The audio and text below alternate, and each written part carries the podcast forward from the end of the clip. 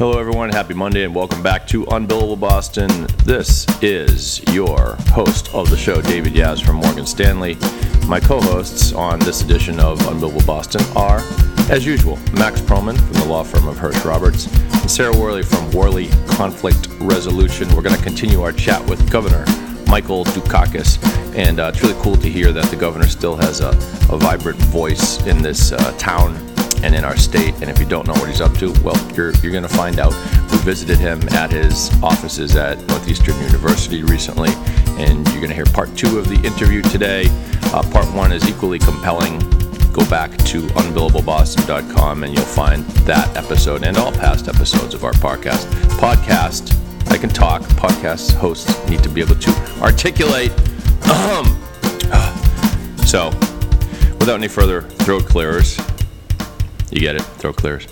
Um, let's get you to the show. We thank you for the support. Check out all of our past episodes. If you forget the URL, go to thebostonpodcast.com to book guests. Email us at unbillableboston at gmail.com or shoot me a, uh, a text or give me a phone call at 781 820 1027. Here is the show. Happy Monday, everybody. Enjoy the week. Enjoy this show. See ya. This one's for you, Boston. Boston's a different city than it was 20 years ago.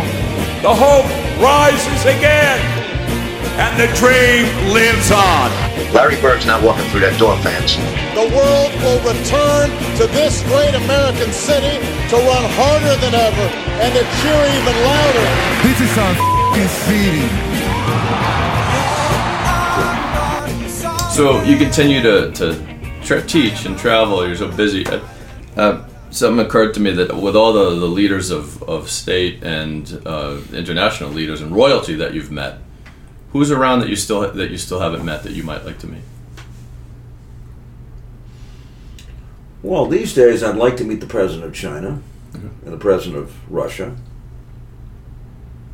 because they happen to be interesting people and folks that I would hope we could do a better job of collaborating with. Uh, you know, the Cold War mentality is still with us. Uh, who's our enemy? Enemies are around the corner. Um, we've got a defense budget that I think is ridiculous. We're about to spend $300 billion on a supersonic bomber. Nobody, nobody can tell you why. Because I don't think ISIS is worried about supersonic bombers, Right. you know, or super carriers. I mean, they're totally irrelevant to what you do with terrorist organizations. And yet we're going out there as if uh, Putin or the guy in China or somebody else is, is about to launch an invasion against us. And I am a great believer, David, in internet, what I call international governance. Mhm. No country can police the world, including the United States. But the United States can exercise a lot of influence in seeking to build a stronger UN, strong regional organizations that can set rules for countries and enforce them. And I really believe that. We're closer to being able to do that than we ever have in world history. And I want my country to be a country that does that. Um, instead of you know trying to shove NATO right up against Russia's borders, borders why are we doing that? Makes no sense at all to me. Now look, Putin may not be my ideal candidate for president of Russia, but let me tell you something, he's a hell of a lot better than Joe Stalin. And if you're as old as I am, you could make that comparison with a certain amount of of knowledge and information. Uh, China, this guy, compared to Mao Zedong, are you kidding me? Which doesn't mean that you know they don't have some aggressive tendencies. Mhm. But uh, I really mean it. I mean, we are closer to that point in world history where people are prepared to rule out wars and means for settling disputes know, in countries at any time, any time in the history of mankind. And I want the United States to be a force for that. Instead of running around with our heads cut off, you know, intervening here, intervening there, and in nine times out of ten, our interventions tend to screw things up. So that's the kind of world I hope we can. Uh, and I would like, you know, when you say to me, well, who, who would you like to meet that you, you haven't met?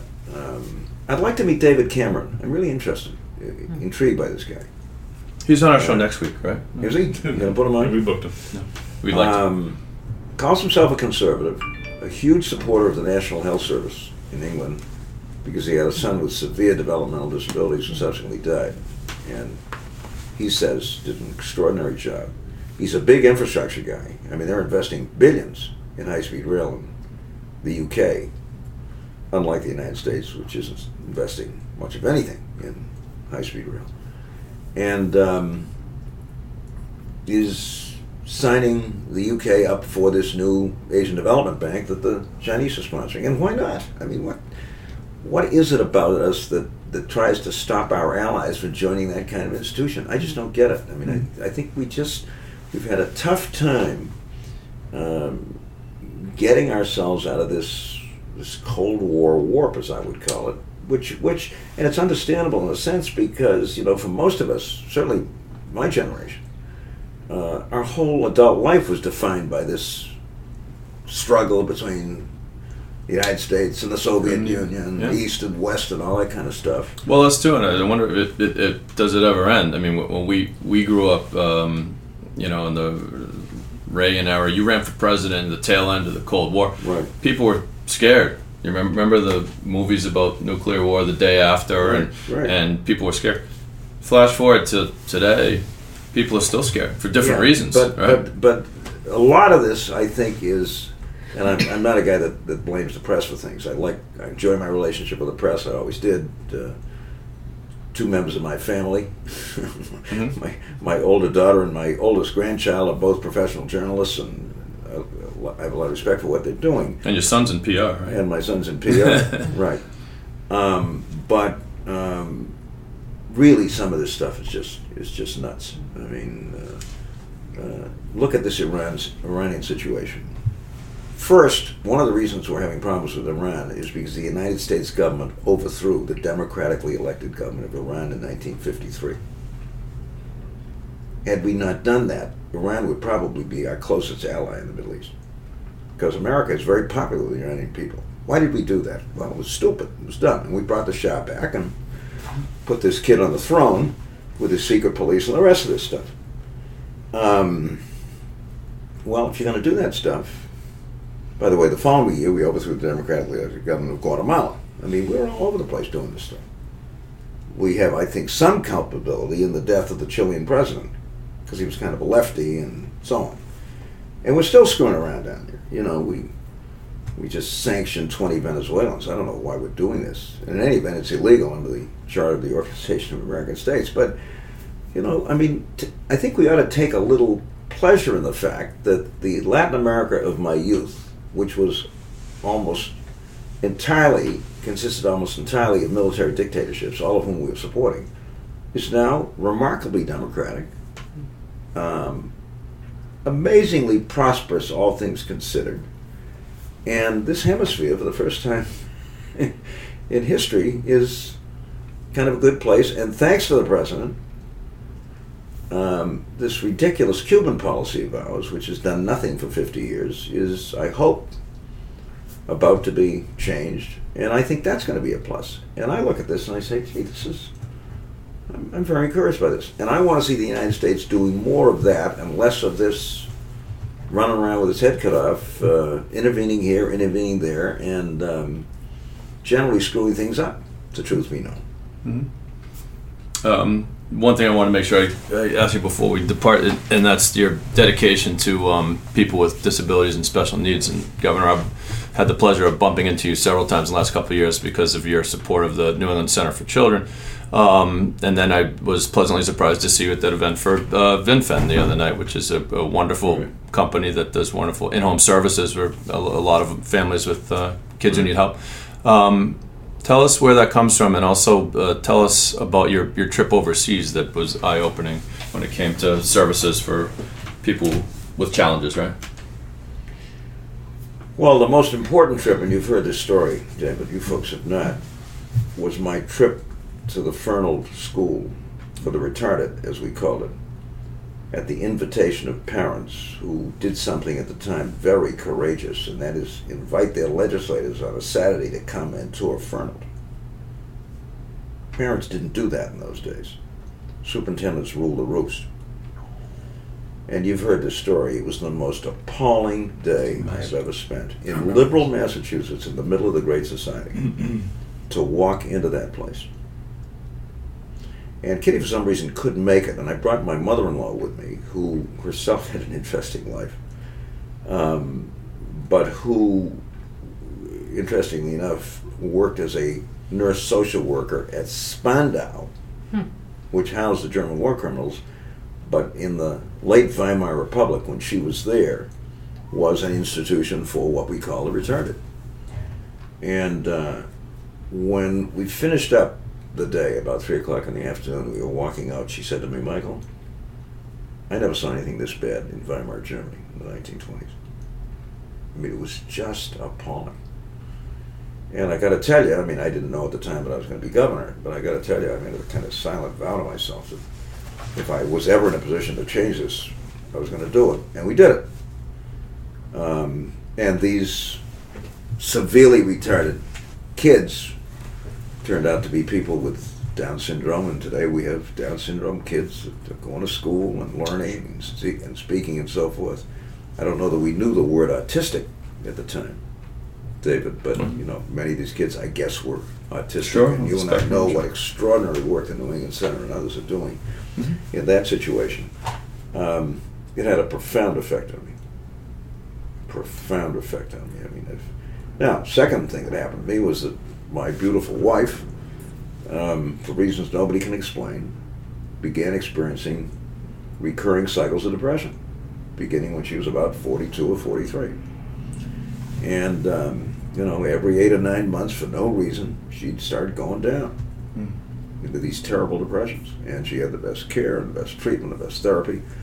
Nothing worked until finally, 17 years after this began, a doctor at the Mass General named John Matthews, God bless him, said to us, um, I think you seriously ought to, ought to, ought to consider uh, electroconvulsive therapy or shock therapy. Well, you know, we've all seen that movie. But modern ECT is, is you know, so different from that. It's painless to setting. Other ECT saved Kitty's life. And uh, the first treatment ended the depression like that. Really? Now she continues to cycle, so now she has a treatment about every six weeks, totally off medication, which never worked for her anyway. Mm. And you know what Kitty's like these days. I mean, Sure. there may be a better looking 78 and a half year old woman on this planet, but I don't think so. No way. And, you know, deeply and actively involved herself in all kinds of stuff. Mm-hmm. But these personal experiences, David, have a profound effect on you. I mean, don't think politicians are immune from this. Uh, we now have a mental health parity law, which requires health insurance to cover mental illness just as completely as it covers physical illness, if there is that distinction. And this was co-sponsored by Ted Kennedy, no surprise, and Pete Domenici, the conservative Republican senator from New Mexico. Why? Because Domenici has a severely schizophrenic daughter. Hmm. So, you know, in addition to the things you experience from talking with your constituents who come to you with problems of their own. Mm-hmm. But it's interesting. That trip to Fernald was the result of a couple with a kid with severe developmental disabilities asking me if I would join other legislators that morning. And it was the Pierces who, Harold and Charlotte, who said to me, We'd like you to come, will you come? And I said, Yeah, I'll mm-hmm. come. It mm-hmm. was just had a profound effect on me, I gotta tell you.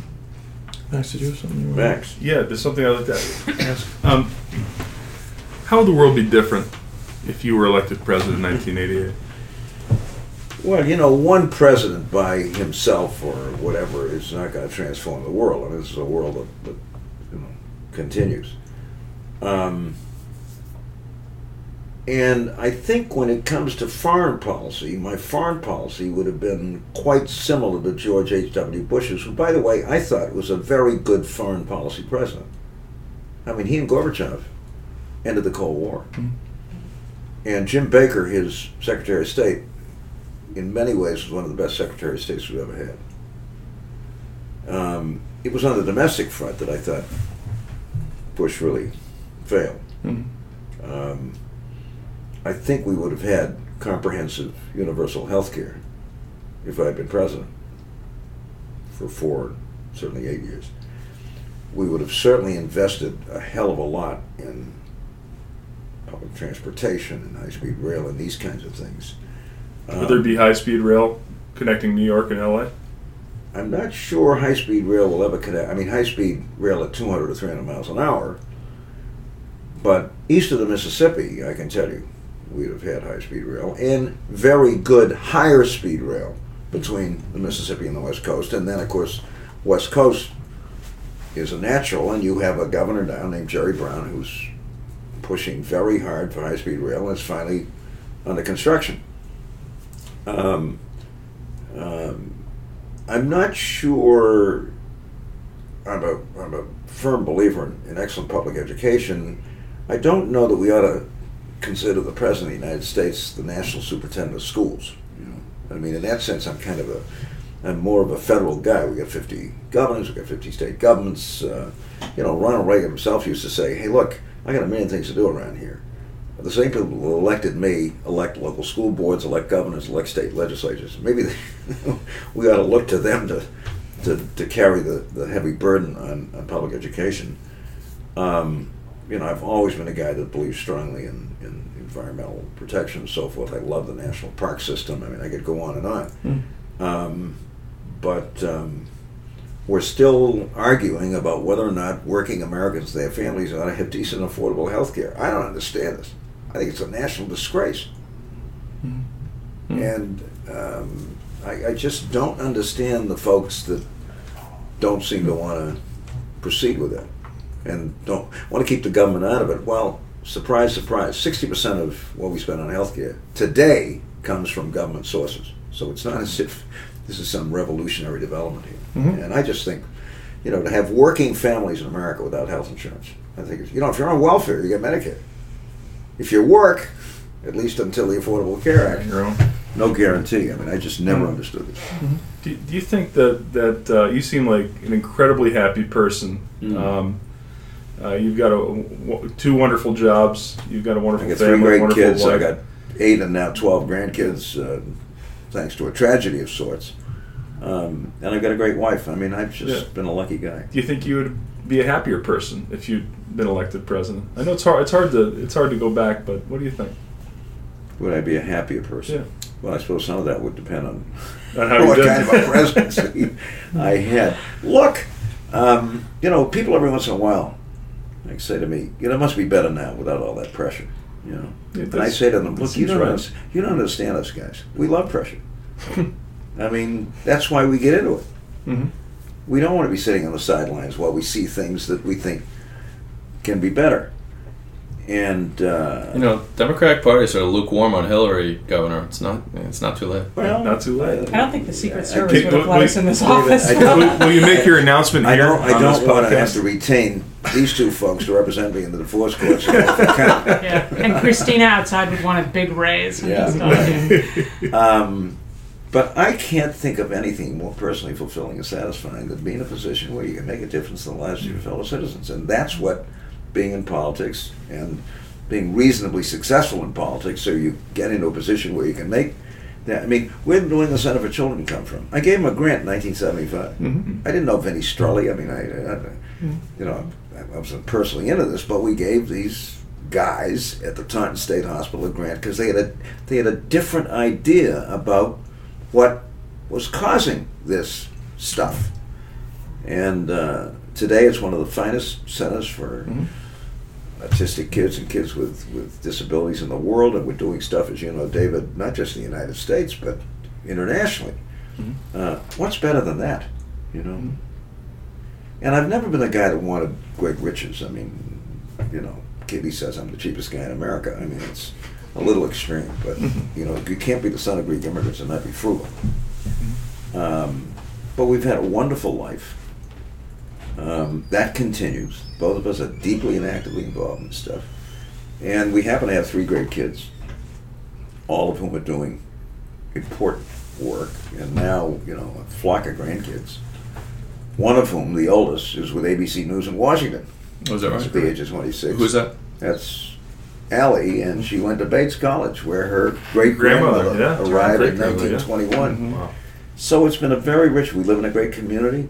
Um, we What's have this opportunity to go west in the winter, which not only is kind of fun from a climate standpoint, but it's a different part of the world. It's an interesting part of the world. Did you go to west to UCLA because you loved LA, or, or there was Well, something I about went west to UCLA? UCLA because at the time all three of our kids We're in LA. Yeah, that were in the sense. West. Fantastic. Denver, San Francisco, and Los Angeles. John subsequently came back and is here, but the girls are in Denver and San Francisco. And in any event, Kitty is not a big fan for some reason of New England winters and never has been. I mean, she says she used to, when she skated on the frozen surface at the Dean Road Playground in Brookline at the age of six or seven, she always hated it. She hated taking off, you know, the fingers were cold.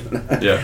and uh, so and it's, it's it's kind of fun in that sense, but it's also you know a change of pace is kind of interesting. It's a different it's it's a different part of the world, Sounds but nice. you know we've just we've been very lucky and um, and life is good, and we'll keep doing this until, as I say, somebody tells us it's time to stop.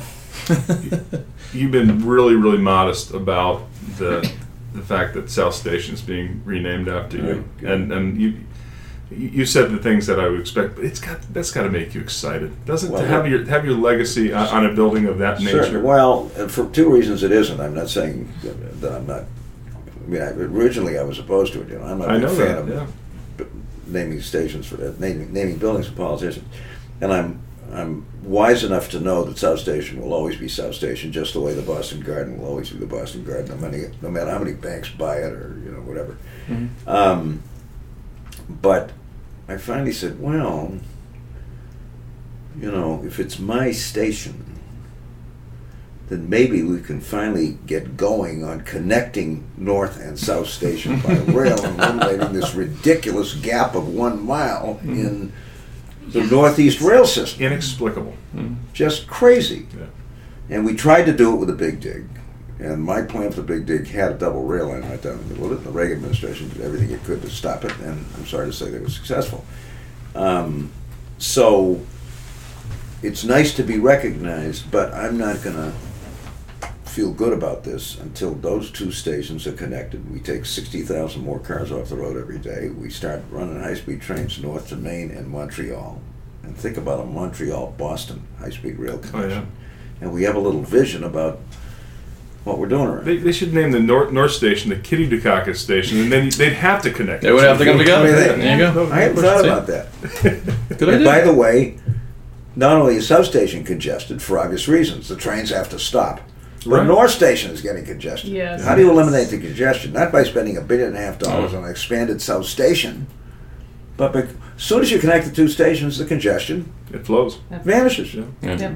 So I hope we can do that. This precedent, the Moakley Courthouse is is uh, adjacent to the Evelyn Moakley. Is that is that is that Miss? Yeah, Yeah. The, the, the bridge. The name. The bridge is named She after. was a, she was a patient of my dad's. Is that right? Yeah. Evelyn. Yeah. All right, one- we got to wrap this up. We're gonna wrap it up. I have one triv- completely trivial question for you. Were you uh, insulted at your likeness in the comedy movie The Naked Gun? Do you know about this? You don't remember? Do you remember? I've I've been in a few movies. And in an episode of Cheers, do you still get residuals? Cheers, cheers is yeah. Of course, I get a check of eighty four dollars every five years. um, well, I'm, I'm proud of one thing, David, and that Yeah. is that uh, without the benefit of this movie tax credit, we we got the movie industry back to Boston. Sure, big time, right? Yeah. And uh, and I think at one time we had four major national series going simultaneously.